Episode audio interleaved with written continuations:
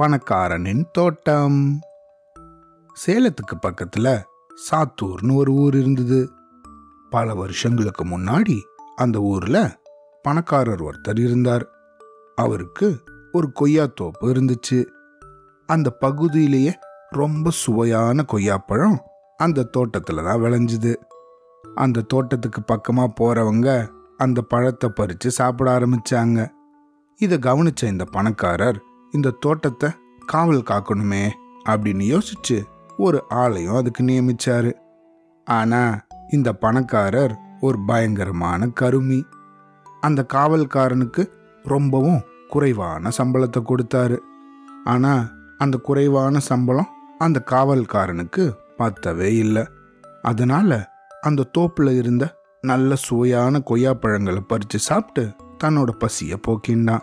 அது மட்டும் இல்லாமல் அப்பப்போ சில பழங்களை திருடி அதை விற்றும் சம்பாதிச்சான்.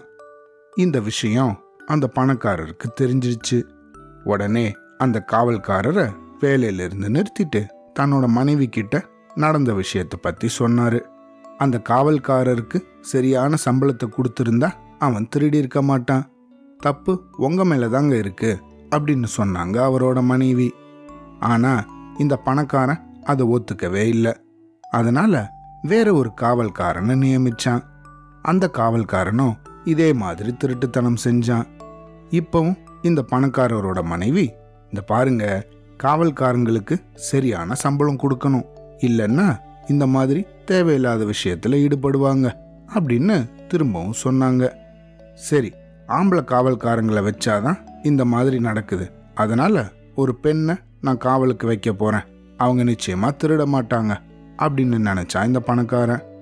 அதனால் சில நாட்களுக்கு பிறகு ஒரு பெண்ணை காவலுக்கு நியமித்து அவங்களுக்கும் இதே மாதிரி சொற்ப சம்பளத்தையே தந்தான் இந்த பணக்காரன். ஆனால் அந்த பெண்ணும் சம்பளம் பத்தாமல் பழங்களை திருடி விற்க ஆரம்பித்தா. வேறு வழி இல்லாமல் அந்த பெண்ணையும் காவல் வேலையிலிருந்து நிறுத்திட்டு வீட்டோட திண்ணையில் உக்காந்து யோசிக்க ஆரம்பித்தான். என்னடா இது, யாரை வேலைக்கு வச்சாலும் இதே மாதிரி பண்ணுறாங்களே, இதுக்கு என்னதான் முடிவு அப்படின்னு யோசிச்சுட்டு இருந்தான். அப்படி யோசிச்சுட்டே அங்கே உக்காந்துருக்கும்போது அந்த வீதி வழியாக கண் பார்வை இல்லாத ஒருத்தரும் கால் நடக்க முடியாத ஒருத்தரும் போயின்னு இருந்தாங்க.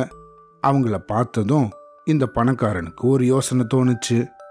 கண் தெரியாதவரால் பார்க்க முடியாது, கால் நடக்க முடியாதவரோ தடியை வச்சுட்டு நடக்கிறாரு, அவரால் ஓடவும் முடியாது, அதனால் இந்த ரெண்டு பேராலையும் பழங்களை திருட முடியாது அப்படின்னு நினச்சி இவங்களையே தன்னோட தோட்டத்தில் காவல்காரராக நியமிக்கலாம் அப்படின்னு முடிவு செஞ்சார்.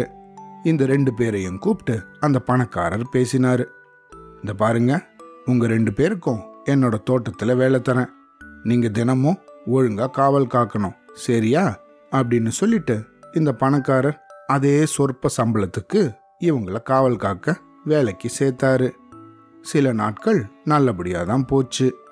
ஆனால் இந்த ரெண்டு பேருக்கும் இந்த சம்பளம் பத்தவே இல்லை.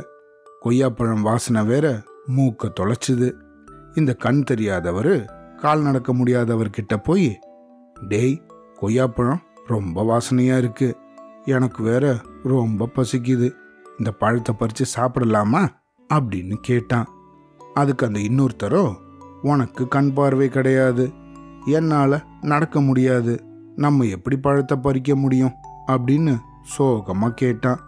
அதுக்கு இவன் சொன்னா, ஏன் முடியாது, எனக்கு கண்ணு தானே இல்லை, ஆனால் கால் இருக்கே, உனக்கு கால் கிடையாது ஆனால் கண் இருக்கே, நீ என்னோட தோல் மேலே ஏறி உக்காந்துக்கோ, எனக்கு வழியை சொல்லு, உன்னை நான் அங்கே தூக்கிட்டு போகிறேன், நீ பழங்களை பறித்து கீழே போடு, ரெண்டு பேருமா அதை சாப்பிடலாம், மீதி பழம் இருந்தால் அதை யாருக்காவது வித்துடலாம், நம்ம முதலாளி கொடுக்குற சம்பளம் தான் நமக்கு பத்த மாட்டேங்குதே அப்படின்னு சொன்னான்.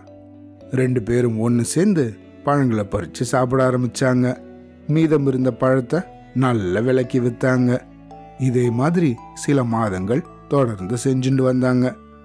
ஆனால் இந்த விஷயம் அந்த பணக்காரனுக்கு தெரிஞ்சு அவங்களையும் வேலையிலிருந்து நிறுத்திட்டான்.